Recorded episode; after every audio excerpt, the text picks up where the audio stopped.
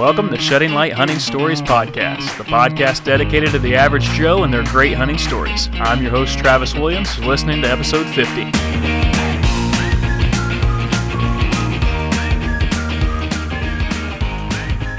Hey guys, welcome to the show. Uh, I don't know how you're feeling about this new uh, intro music. My wife was not a big fan of it, um, but I played it for another buddy. He seemed to like it. So uh, it's a new year. I thought, you know what? For 49 straight episodes, you guys have heard the same old. And maybe you like it. Maybe it's growing on you and I just messed everything up, or maybe you like this new one. So I, am a bad judge on these things. So I'm going to let you guys let me know in the comment section right below on Facebook or Instagram where I post this. Can you do either a hashtag new whistle if you dig it, or if not so much, you want the old whistle back, do a hashtag old whistle. And I'll take that into account for the next episode. I, I, know that you probably have more important things to worry about. You're probably thinking about the end of deer season, uh, or maybe if you're in Ohio, you're thinking about muzzleloader season, uh, which uh, by the time this drops will be in full swing or just about over.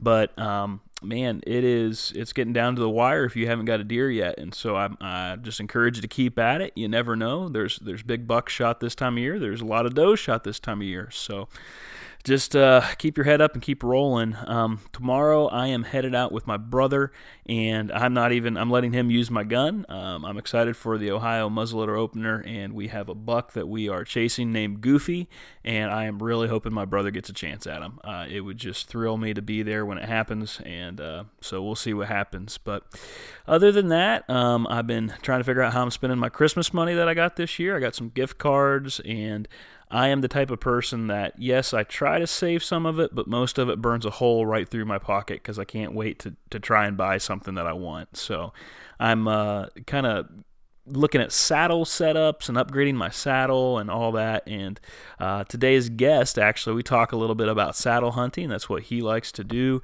Found it very effective.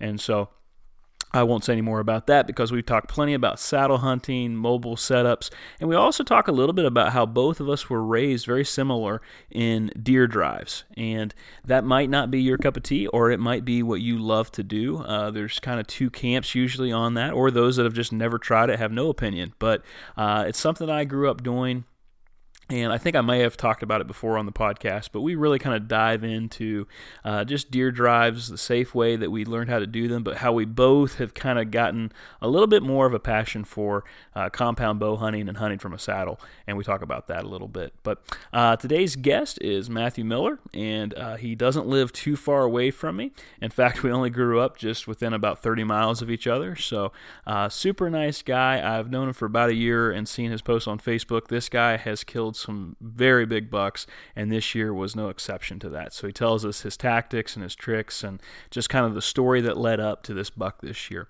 I want to say real quick again that if you haven't uh, hit the subscribe button, I don't know what you're doing. You're missing some episodes. Don't miss episodes. I'm trying to pump one out every week this year is my goal, and um, so make sure you hit subscribe. If you haven't left me a review, I would really appreciate it if you would do that. Um, a five star, if it has stars or gems or accolades. I don't know uh, what podcast platform you're listening to and what the reward system is, but if you can give me one of those, man, I appreciate that. That really helps people find out about it. Gives me uh, maybe a section in the new and note- noteworthy section or whatever. But anyway, that's the end of my plug-in today. Uh, thank you guys so much for coming back for another episode. I think you're really going to enjoy that one.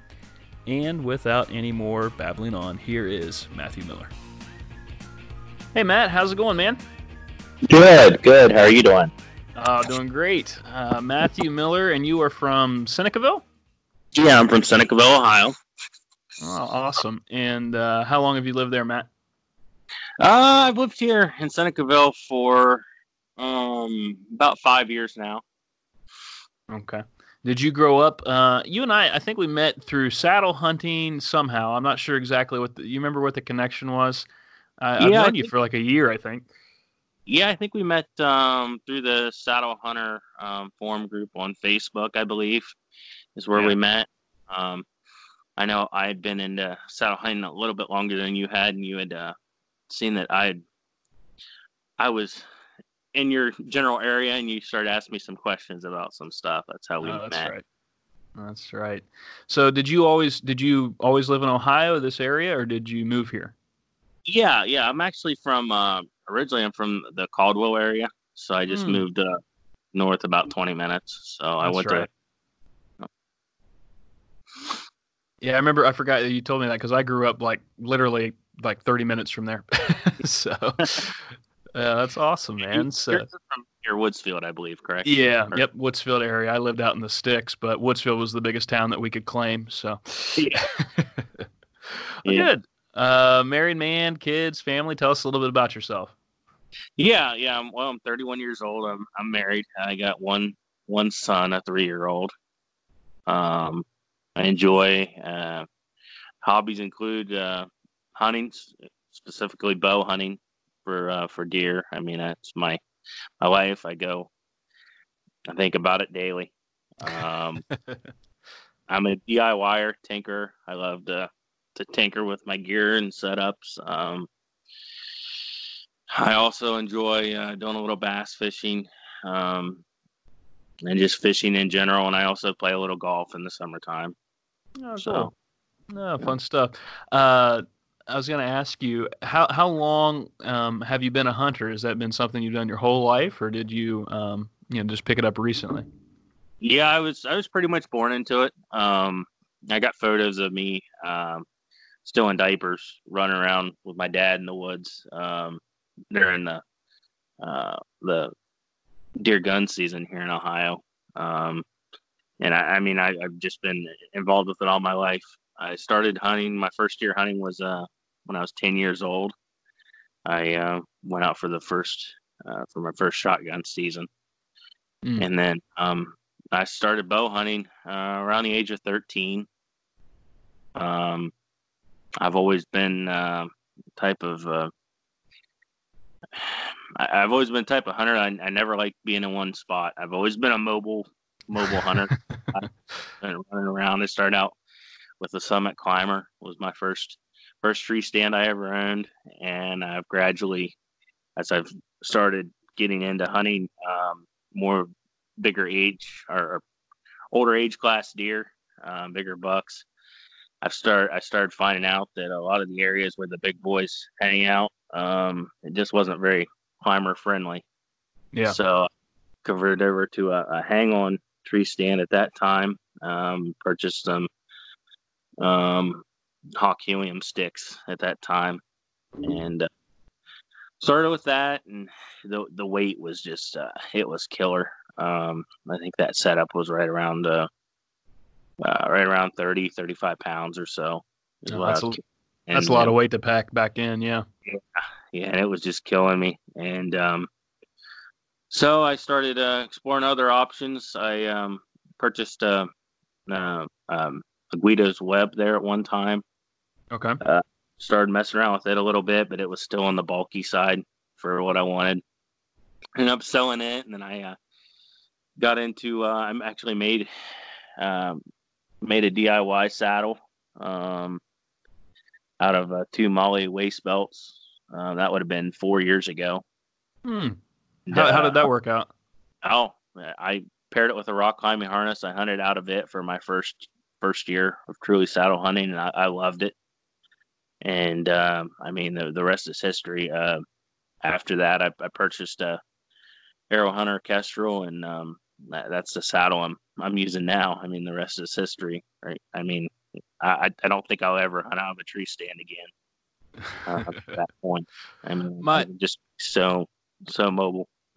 my brother and I were talking yesterday, and uh, he he's saying he goes, you know, you saddle hunters are kind of annoying, and I was like, what are you talking about? He goes, well, I, he goes, I got a buddy at work who's starting to get into it, and it's all he talks about. He goes, we'll be talking about football, and all of a sudden he'll just turn and look at me like, I'm trying to decide which type of uh, you know nylon rope I should get for my bridge, and he goes, and I'm like, I don't like. He goes, and I t- he goes, I made the mistake of telling him that you were a saddle hunter, and now he wants that's all he wants to talk to me about is saddle hunting, and I it's certainly is addictive and it can be, you know, there's just a lot to it. It's just a lot of fun. And once you find it and it works for you, it's, it's exciting to talk about.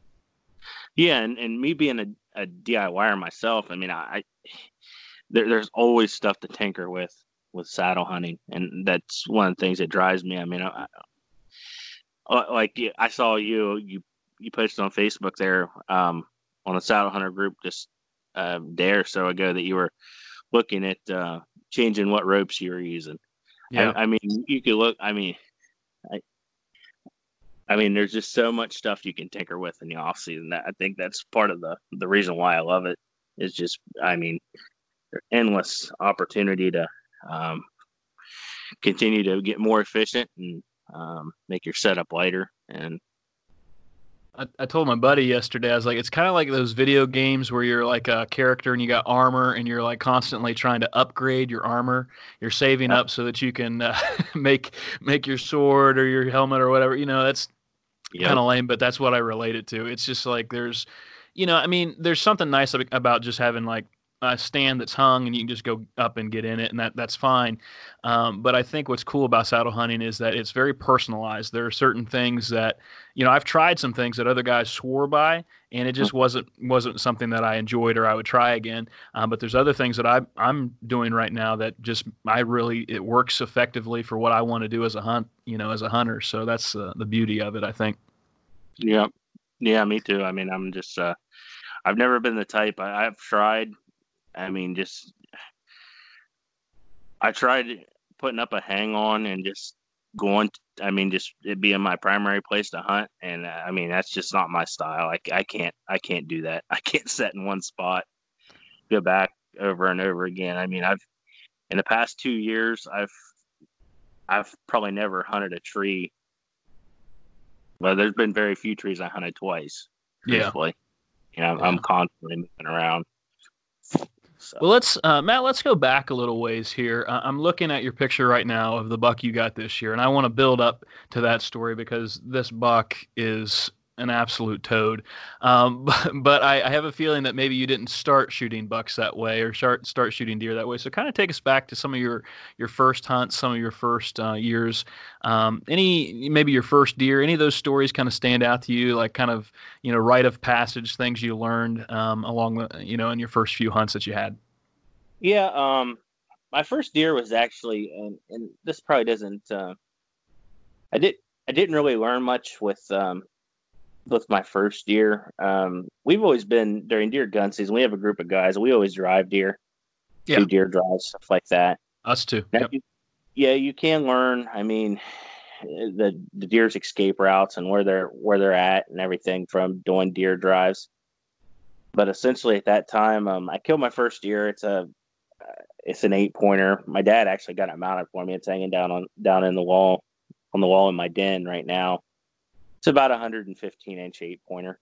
Yeah. And um, so I mean, and I, I killed it on a deer drive with my dad.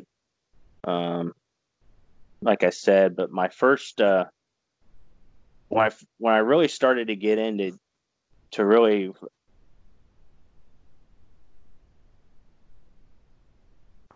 sorry about that. Up, oh, that's up, okay. I started deer hunting. Um, or first started bow hunting. That's when I really started to get into um, different setups and different tactics, that sort of thing. And um, my first deer with the bow was a little um, little spike buck.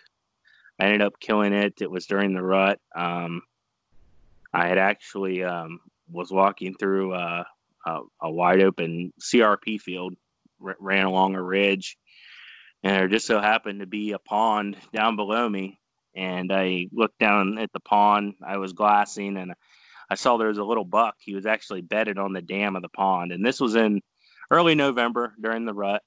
Um, it looked like he was just chilling out, and I happened to have one of them uh, a doe and estrus call with me, and I just kind of hunkered down in the CRP, and I I flipped over that estrus call a couple times while still glassing the buck, and he jumped up and he actually ran right up to me, and I, I shot him at like 20 yards.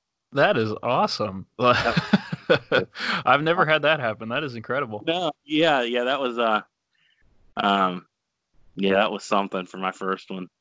And then after that, I've, I've, I've just gradually um, jumped the ladder. I've got several deer that are right around that uh, 125 mark, right, right around the Pope and Young mark that I killed. Um, and then uh, I've just recently here about five years ago I started to get into. Um, I got on the hunting uh, the hunting beast form, uh, Dan form. Yeah. So I'm looking at uh, different tactics to step up my game a little bit, mm-hmm. and um, I've, I've started. I, I killed my my well it the buck I killed this year and that buck I killed five years ago are, are pretty close as far as um, score wise, as far as which one's the biggest. So, um, but but I killed it um, hunting a, a, deer bed or a buck bed. I found um, earlier that spring. This would be the the year of 2015 is when it was. Um, I had found a a buck bed that spring. Me and my dad scouting um, it was overlooking an access, uh, an ATV trail that we used to access the property. They found it; it was along a, a ridge, um, and the buck was bedding there on what what I thought was a north north northwest wind. Um, like I said, he was overlooking the access trail. So that uh, that October, I decided I, I had when the season opened, I had the perfect wind I also um, had started getting into um, uh, the the moon phases and okay. uh, how deer move with that.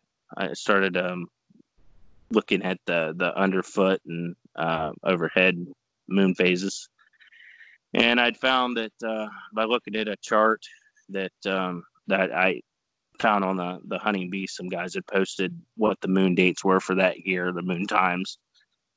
That uh, on october 1st was going to be a day that um, that there should be more deer movement uh, later on in the morning. So i decided and i had the, the perfect wind i had a northwest wind i decided to set up um, on the downwind side or the yeah the downwind side of that buck bed thinking i could get in get in there before he um, and get a shot at him as he J hooked into his bed. Yeah. Uh, and the reason why I felt I could get that done was because um, where he J hooked in his bed, he only had a limited amount of space where he could J hook into his bed. On the down, on down below his bed was a steep ravine, and I didn't mm-hmm. feel like he would come up that ravine to go into the bed. So, so, so when you say J hook, are you are you saying that basically he's kind of coming down, checking downwind of that bedding area, making sure that it's safe, and then he's going up into it, right? Correct. Yes. Okay. Yep. Yep. And uh, so I set up along the edge of that ravine, and uh, I mean, just like clockwork. I actually remember um, I was still using a climber at that time. I was using my uh, yeah, because later in that year is when I got into using the. Um, I started. I built my MOLLE saddle. That time, I was using a lone wolf hand climber. I climbed up in the tree, and um, it was still dark out. And I remember a deer came in underneath me, and I, I was almost certain at that time that I thought I had been snickered, and that that the bucket came in before daylight. But uh, I sat there, and about um, right, right at daylight, um, I heard a stick break and I looked up and here he came. He came right down, just like I thought. He came right along that edge and was just J hooking around to go up into the bed. And I shot him at about 20 yards. And um, like I said, it's my my biggest buck to date. He's a 140 inch uh, uh, nine pointer I got hanging up down on the wall. I mean, uh, and that's where it started from there. I've just um, I've used that same tactic since. I've uh, I scout I'll start scouting here. Well, I've already started actually going out, walking around, um, looking at new areas, just trying to find um, finding bedding areas, buck beds, finding beds where I think they're using during the rut. And, are you uh, you uh, are you doing mostly uh, private ground, or are you hunting public as well? Um, I'm hunting mostly public. I do have uh, actually three private pieces I'm still able to hunt, which mm-hmm. one of them was actually where I killed the the buck I killed this year was on the private piece. But um, I'm mostly a public land hunter now. I now I do save my private pieces. I try to save them for more during the rut, um, mm-hmm. because it seems like the public around here. Um, it, I mean, you pretty much got it to yourself until that first week in November, and then yeah. it just gets overran. So Do you have a do you have trouble? Uh, one of the things that we've experienced growing up, same thing as you. Um, I grew up doing the deer drives, and mm-hmm. if you're mm-hmm. not familiar with that, the way way we would do that is we would have. Um, I know you're familiar, our listeners. If um, you know, we'd have probably 25, 30 guys sometimes, and we would do two teams and there would be a team of drivers and a team of standers and then the next time you know you'd do a drive and you'd lay your standers out there maybe 100 to 200 yards apart and then the drivers would go up on a ridge and we would bring it down over and we would actually hoot and holler going through the woods to try and scare the deer mm-hmm. toward toward the standers, and it would keep us in a line so nobody would get too far out in front. Yeah. Um, you know, and that was just a safe safer way to do it. Um, but what we ran into was as time went on, my dad, um, we had about 75 acres, and he really wanted to manage that for us to be able to hunt and to bow hunt uh, as we got into that more. And so we liked doing the deer drives with the guys, but the struggle was we didn't necessarily want them to drive our property. so, uh, did you ever have to struggle with anything like that, or guys driving your properties that, that, that are private, or is that kind of in our neck of the woods, driving is kind of phased out of phased out a little bit? Yeah, yeah, that's that's um, how it's happened around here too. I mean, we've lost back um, when I first started deer hunting. We used to have um, a lot of properties we could deer hunt on um, and do drives, mm-hmm. but since then we're down to um, there's only a couple properties that we could drive. So we've actually, I mean, this is the first year I, I haven't picked up a gun. I didn't gun hunt any this year. Um, Same here. Yeah, last year we did some did some drives, but it, it's just kind of it's gotten to where um, most of the um, we we used to do a lot of drives on, on a lot of coal company land, um, which has since been leased up or sold here recently. And I mean, we, we just don't have um, we don't have enough land around to do them that do them type of drives anymore, or enough properties. Yeah. So we just started to. Um, I, I mean, I pretty much I was leaning that way anyway, and that's one of the reasons about uh,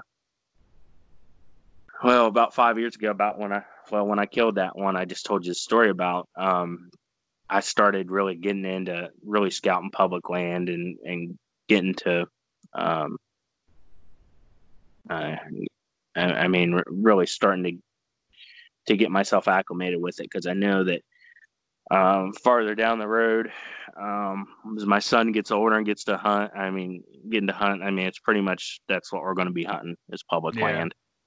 Yeah, I think the deer drive thing is because of people buying up deer leases and the land. That you just described exactly what's happening in Southeast Ohio, where where I grew up. Um, it's just uh, it's just harder and harder to find the land to do it, and you got more bow hunters now than what you've probably had in the past. I think, and bow hunters yeah. most certainly don't want you driving their property and scaring the bucks off and and you know and our guys had to learn the hard way. They used to when, whenever i was young they would the philosophy was if it's brown it's down and they would shoot just about shoot everything. And and if that's your philosophy hey you know you have a right to do that. But right now uh, i think this past year i think the entire week they killed like four deer Mm. Um, it, the deer just aren't there anymore on those properties because one, yeah. they've lost properties, so now they can only drive the same area over and over again. So they've they've spooked off the deer, and they've they've killed, you know, killed a lot of deer, you know, and so. You know, it's one of those things I, I can't knock it. I used to do it. I still would do it, but it's just to me, it's more rewarding now to go out and scout like you talk about get up in a saddle and just kind of figure it out that way. It just, it, I think it's way more exciting for me to spend the time and shoot mm. a deer that I've been working on rather than just luck of the draw. deer happened to run down to me and I got the shot. Yeah. Yeah. And, and being in the only group driving deer, it, it's tough because that's what used to make it so good back, yeah. back years ago was you had so many different groups of guys out there driving deer that you were constantly different groups were driving deer to each other. You know what yeah. I mean? They had the deer up and moving. Now, I mean, you might have a group of guys that go out and do deer drives. Well, if the people on the next property over aren't hunting or doing deer drives, the deer you're pushing are just running over to their property and camping out over there because I mean there's no pressure over there. Yeah. So I mean you really need for them type of tactics to work. And I've seen a lot. I've been watching the hunting public videos and stuff where they're doing drives and and different things on on public land where it's actually working out for them. I think for that reason, as they got so many so many other groups of people in the public that are walking around stirring up deer that, it's working out for them. Whereas if you're doing it on private private pieces, I mean, you're just if not a lot of people are out there pushing up or jumping up deer, I mean, it's not it's not going to be beneficial for you. Yeah, one more thing on that, and I want to I want to jump into your stories there. But do you ever run into um, people that have no, they did not grow up doing deer drives, and they think that you're absolutely crazy because you used to do that? They, they picture it as like a Wild West gun show. I, yeah. I there's been a few folks that I've ran into that are like, you used to do what? Like they have no concept of how it could be safe or why you would ever want to do it. Yeah, yeah. I mean, I I ran into that a lot. Um, and that's one reason I, I don't and it's kind of kind of sad it's that way but i'm the type of guy i don't i try to avoid conflict as much as possible with stuff right. i just I, I, try not to talk about it that much you know what i mean yeah. unless someone asks me about it um because yeah you're, you're right there are people um i mean out there that when when when i do if i was to talk about it they just look at me like like are you crazy yeah. to get through that sort of thing. And but I mean, it's as safe as any other type of hunting as long as you. I mean, uh, the one thing we always talked about when we were doing it: don't shoot unless you have a backstop. I mean, if unless you have a hillside you're shooting into, I mean that that that's when you would take a shot at a deer, mm-hmm. and make sure what what make sure you know what your target is and what's beyond it is the the big thing. And um, we never had. I, I mean, yeah, I, I, have had gun seasons where I've had slugs whizzing over my head, but I mean, it's never been from from my guys. You know what I mean? It was always from um, maybe the next group over or something like that. But and I mean, that's just it. It happens. Yeah. Gun yeah. season, fortunately. Yeah. Yeah, I always felt like the way we did it with hooting and hollering, it, at least let the standers know exactly where we were. It allowed us as drivers to know where the next guy was, and and we kind of had the same same rule. There was certain you would get to a certain part as a driver where you knew you just couldn't take any more shots. Like if you saw a deer, you're going to have to let it go because standers were close by. And so, you know, I, I think there is a safe way to do it. Um, you know, if, if guys, if that's what they choose to do, then, you know, you just got to be smart like anything else. Yep. Yep. So, exactly. But now that you've kind of moved on a little bit more into kind of like the saddle hunting, kind of bring us into that that phase of your life uh, that's been kind of like the last few years. Um, do you remember your your first saddle deer? Yeah, yeah. My first saddle deer was actually um, let's see here. It had been three, been three years ago. My first saddle deer. It had been uh, 2000.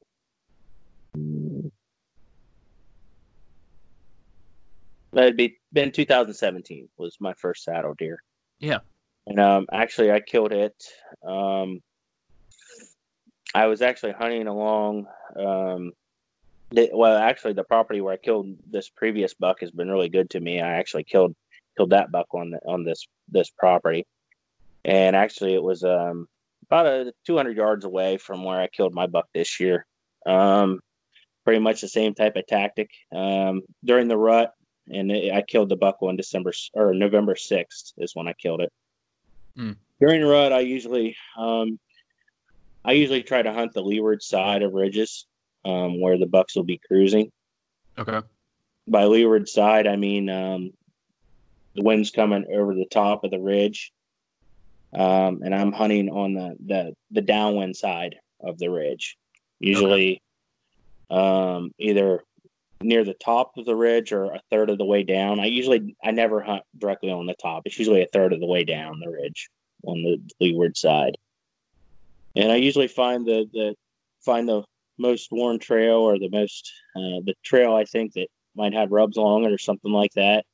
I usually find that, um, and I usually try to pick a place near bedding, uh, near doe bedding, and that's what this was. It was a place where it w- would work on a north wind. Um, this this one property I hunt, it's it's really good because it's got an east west running ridge, mm-hmm. and it seems like uh, if there's a north wind or south wind, determines which side of the ridge I, I hunt on. And it, it's been a really good spot for me during the rut because it holds a lot of does and there's always bucks cruising.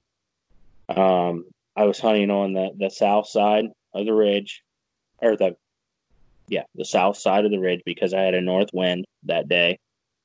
Um, I had actually just I had just got there. It's about two p.m. I I knew the tree I wanted to set up on. Um, I hadn't actually hunted that spot before, but just from uh, from sign, I knew the general area where I wanted to be. I found a tree. I climbed up. I had actually just set um, put my at that time I was hunting with still a ring of steps. Mm-hmm. I had a ring of a mare steps on a ratchet strap. I just tightened it to the tree. Um, just climbed up to my steps and I heard something coming. I looked up and the buck was coming. There's a buck coming along the right along the trail where I thought it would.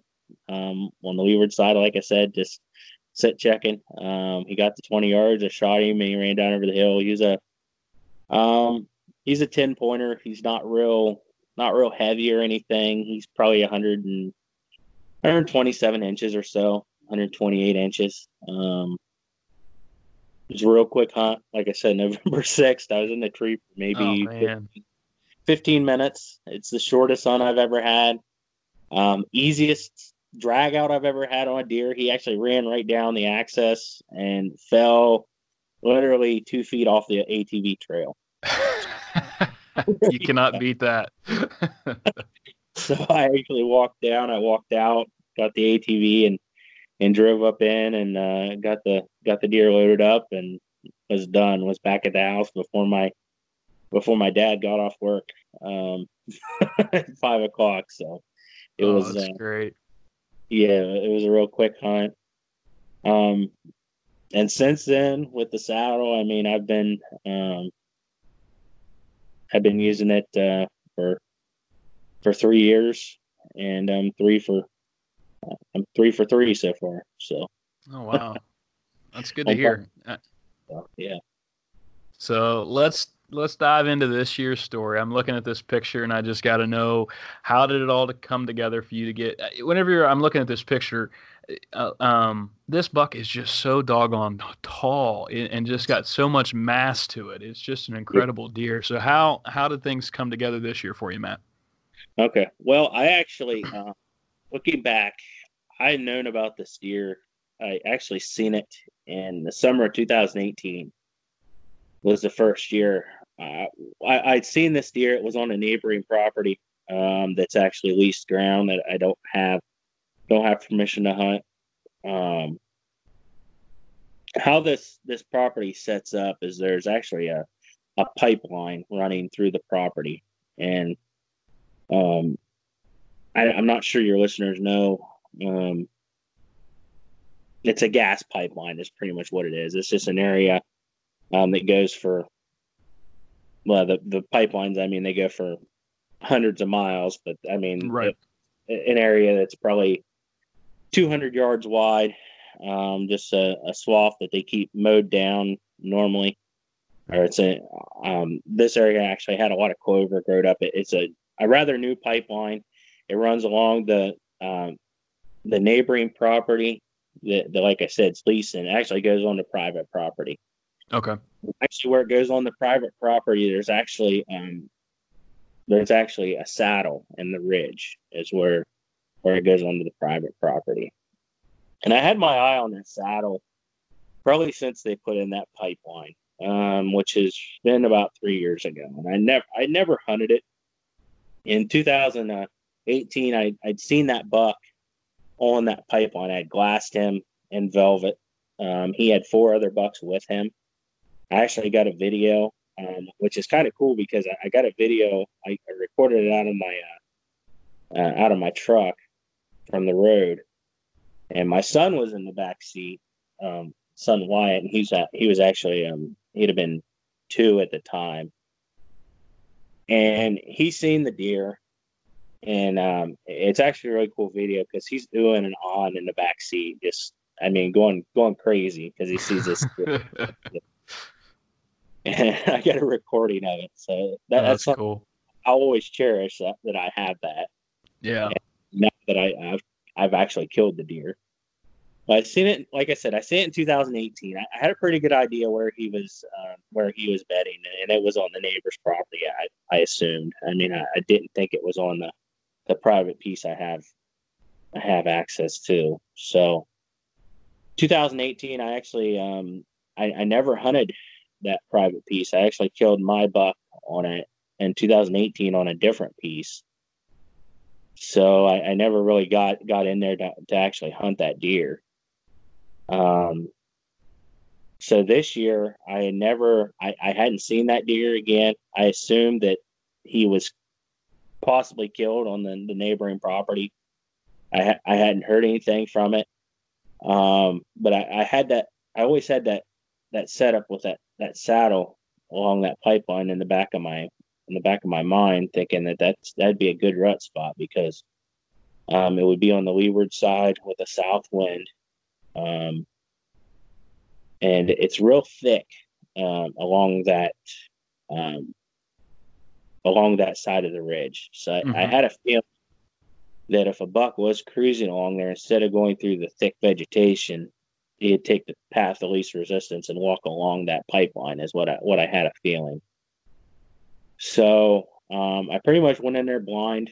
Um, it was November uh, I think it was November the 14th when I killed that when I killed this year. I decided to go in blind. I, I was off for the week for work or off from work, taking my yeah.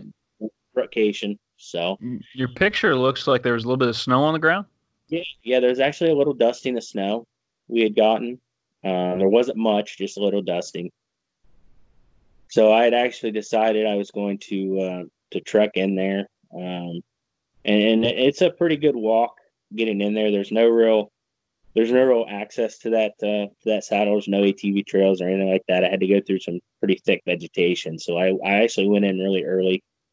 Um, I actually woke up about uh, 3:30 a.m. or something like that and started in there because I knew I had a pretty long walk. Mm-hmm.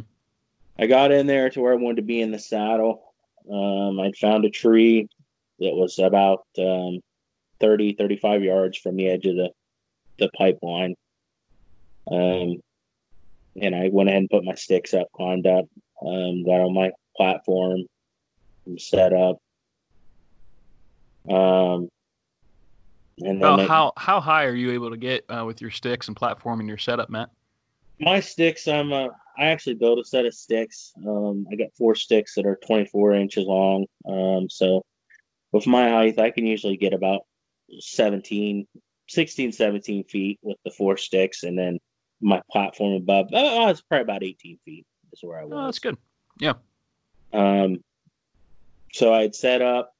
I got situated where I was facing, um, where I, where I thought the deer would be coming from. I, I thought I could shoot. Uh, now I, I, I am left-handed, so it would have been to my right side, is where I felt like is my strong side shooting. And um, I sat in there and I, I I looked up and uh, like I said, right after daylight, and I saw saw deer coming in instantly. As soon as I seen him, I knew it was that same buck from 2018. I mean, just tall, hourglass shaped rack, um, and he was coming right down that edge, right where I thought he would be, um, on the leeward side. He came right into um, about 30 yards. I, I and I grunted. I stopped him and shot. And um, I mean, originally, right when I shot, I thought, man, I, I just, I just smoked him. I killed him. And he ran up the other side um, of the ridge, up out of that saddle, and then dropped down the other side. And I, I couldn't really see where he went from there, but I, I, like I said, I felt really good about the shot at the time. So I, I, went ahead and I sat there for about an hour later, and uh, went ahead and climbed down, got all my stuff together, packed everything up, and went over. And I, I couldn't find my arrow uh, initially, and I knew about where right where you were standing. I did find a little blood, so I started tracking the blood, and it was really sparse. It just wasn't wasn't real good blood. And with the snow, I, I expected it to see a lot more blood with that little dusting of snow also. and I felt that he had ran up and ran out, uh, ran along a ridge, or ridge going back to um, the the ridge I was actually sitting on comes up and it meets another ridge that runs north and south. The ridge I was sitting on runs east and west. Okay. I felt like he went up around and, and went the north, the went down the ridge towards the south is where I felt he had went. Um, but I wasn't finding much blood, so I ended up um, backing out, and I ended up calling my dad. And uh, I knew he was at work. I just wanted to get his advice on it, and uh, he was actually uh, very helpful. He actually told me that he was uh, he didn't have a lot going on um, for the afternoon. He's a he's a mechanic by trade, and he did he said he didn't have a lot going on the afternoon. He was just he would just plan on coming home from lunch and come and help me track my deer. So that's what he did. I just hung around up there until uh, until noon when he got he got there and he came up and uh, we started on the track and we actually found I thought the deer had went out the ridge. He had actually went um, went down in the hollow um, on the other side of the saddle was actually where he had went, and we found him about seventy. He went about uh, about 170 yards or so is how far okay.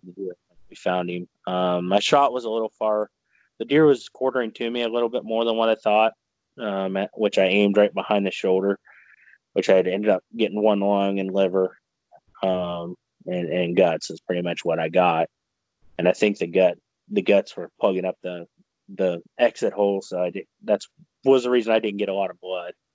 Oh man, this uh, picture, this picture that I'm looking at, uh, it looks like you. I mean, if just from the just from the picture, it looks like you absolutely smoked him. I mean, he yeah. it looks like a good shot. It's a huge hole too. Yeah, it was actually a little far back. I mean, uh, the way he he was quartering to me a little bit more on what I thought, and yeah. it went in.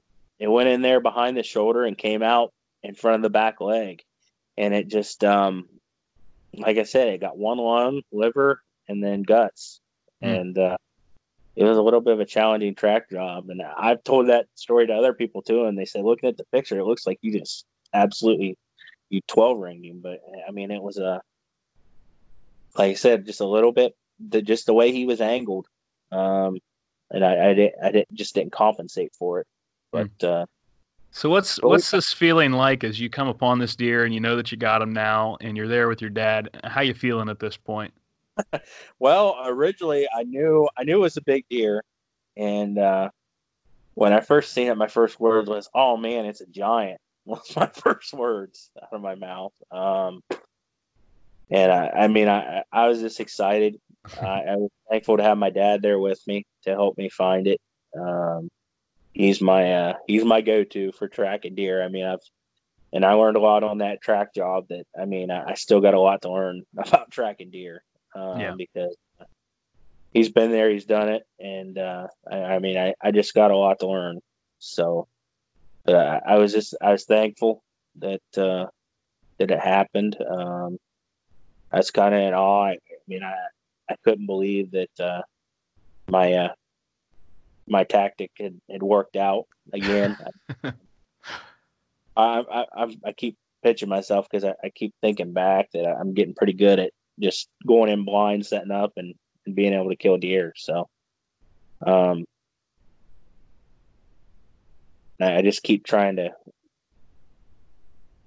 trying to put myself back down to earth, so to speak, because yeah. Uh, I feel like I, I still got a lot to learn, and I don't want.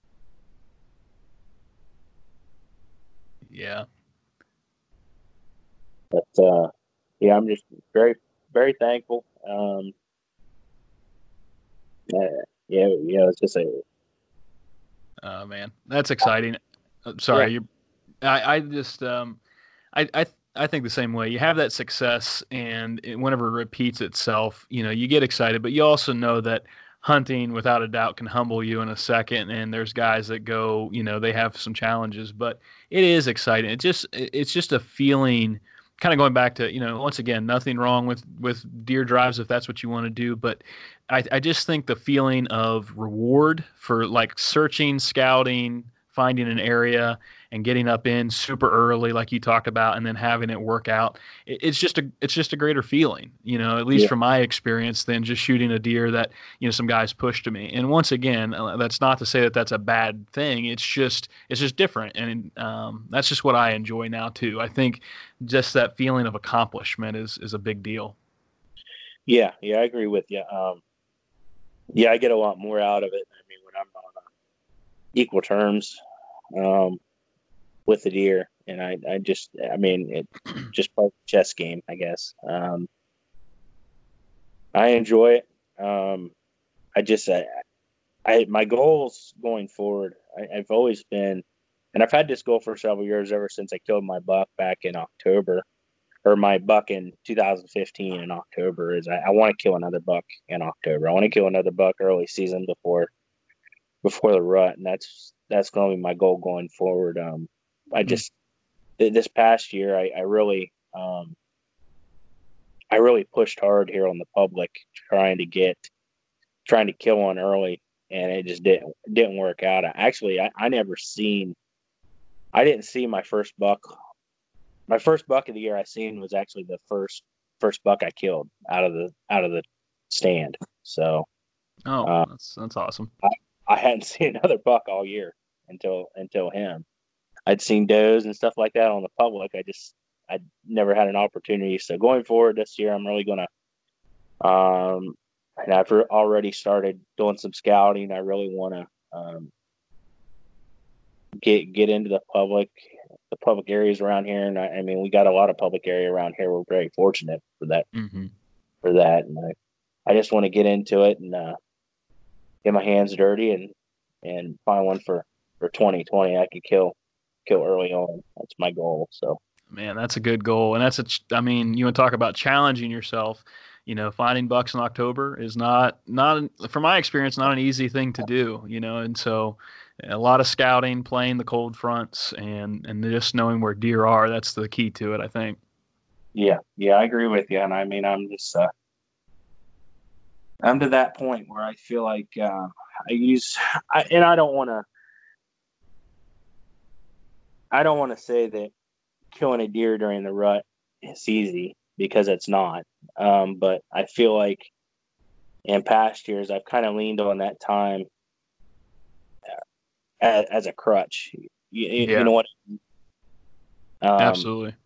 And I, I want to get to the point where I can I can go out and I can I can I can kill an early season. You know what I mean? So yeah, uh, it's my goal going forward. I think part of hunting is, you know, once you do something so many times, you you've had success killing bucks, like you said, three years in a row from the saddle. You, you kind of, it's not that that would ever get old, but you you want to not just get comfortable with your own way of doing things. Sometimes you want to mix things up and challenge yourself a little bit. And it sounds like that's what you're trying to do. Trying to find it's it's challenging to kill October bucks, so to do that would be another uh, another sense of accomplishment, I would think. Yeah, yeah. Oh, that's awesome, man. Well, I wish you good luck uh, in 2020. I uh, hope that you can do that, and I'll be definitely checking back on your page and uh, seeing if you do. Yeah, that's good. congrats on your buck this year. Oh, thank you, man. I, I have a lot to learn too. And that that was the first words out of my mouth was it's a giant after I shot it. And then I got up closer. I'm like, yeah, to me it was. Uh, to other people, it's probably one they would pass. But man, uh, for me, I'm still learning. I haven't had three years of a success. I'm still just kind of sporadic and learning the saddle system. And, and I found it very effective this year, just being able to hop in different trees like you talked about, not hunt the same trees twice and – so I'm I'm very optimistic and excited about future years just because of that. And you never know what'll happen, but uh, I'm hoping next year maybe just to get one a little bit bigger than the one I got this year, and we'll we'll see what happens. Yeah, yeah. I mean the, the saddle. I mean, what what gets overlooked with it is just the safety aspect of it. I mean, yeah. it it is so much safer um, than than a tree stand. Just for that fact that you're you're you're always hooked in and mm-hmm. your tether is always is always tight. You know what I mean? Yep. With a tree stand, if you fall from a tree stand, your tether's going to get tight. But I, I mean, you're going to have a. It's going to jar you when it does get tight. Yeah. And throw you into the tree and everything else. I, I fell out of a tree stand before, and it's not fun. But uh, but with, with the saddle, I've, I have had some close calls where I've um, spun off my platform or, or, or, done something, had a stick kick sideways or something like that. But um, because you're always um, you're always attached to the tree and you're always got that tether semi tight. I mean, you're, you're, I mean, you're you're not you don't have that that impact like you do falling out of a tree stand. You know what I mean? Yeah. Yeah, I, I want to mention to guys real quick too. I just saw this. If you're listening to this, you know, 2020 January in March, um, actually all over the United States, Tethered uh, is a is a tree saddle company. I saw where they're doing. Um, Matt, you might have seen this. They're doing like a training seminar series, and they're doing it all over different spots. But in Ohio, I believe it's going to be at the uh, Outdoor Life. Um, uh, Deer and Turkey Expo in Columbus, March 20th through the 23rd, and they're going to be there letting guys like try it out, and they'll be doing demonstrations and stuff, which I thought was really cool because the the biggest challenge with somebody wanting to get into saddle hunting is you like to try before you buy, and if you don't know somebody that has a saddle, then it's a little bit you're kind of just that's what I did. I just kind of bought one and ho- I thought that I would like it, and, I, and, it turned out that I did. Um, but if you go to one of those events, it sounds like you're going to get a chance to try one out. So that's pretty cool. Yeah, yeah, that's really cool. I know. Um, yeah, that was one thing I kind of missed out. Um, I, I, go to that that show, that expo every year, and um, this past year, I know two years ago, uh, John Eberhart was there, and um, trying to think who he was with. Um, he wasn't with the tether guys at that time, but I know I, I know John was there, and he had a saddle set up. He was selling his books, is what he was doing and he was letting people try it out and stuff. But this past year, there wasn't anybody um, anybody from the saddle hunting game uh, at that expo, which was kind of a downer for me. I, I went to it looking forward to talking yeah. to some hunting guys, but uh, that, that's great if they're going to be there. If Tethered's going to be there this year, that, that that'll be fantastic. Yeah, just uh, I I'm I'm an arrow guy myself, but I just appreciate Tethered for doing that. It's going to be um, in Atlanta, March 28th, uh, April 4th, uh, St. Louis, Nashville on April 18th. I'm going to post a link below so you guys can uh, find that if you want to check it out. And it's an opportunity for you to check out saddle hunting once again. But anyway, uh, Matt, I just want to say thanks for coming on, sharing those stories. Really enjoyed that, and uh, sounds like you had a good year. And I, hope you have good luck uh, this coming year. Yep, yep, you too. Thank you. Yep. Isaiah 43, 18 and 19. Forget the former things. Do not dwell on the past. See, I am doing a new thing. Now it springs up. Do you not perceive it? I am making a way in the wilderness and streams in the wasteland. Uh, not sure how you would describe 2019. Uh, was it a wasteland? was it uh, at the stroke of midnight you could not wait for this year? Or, or maybe it was like a spring. It was just an awesome year. Things were great, and you're kind of nervous that this year something might go wrong.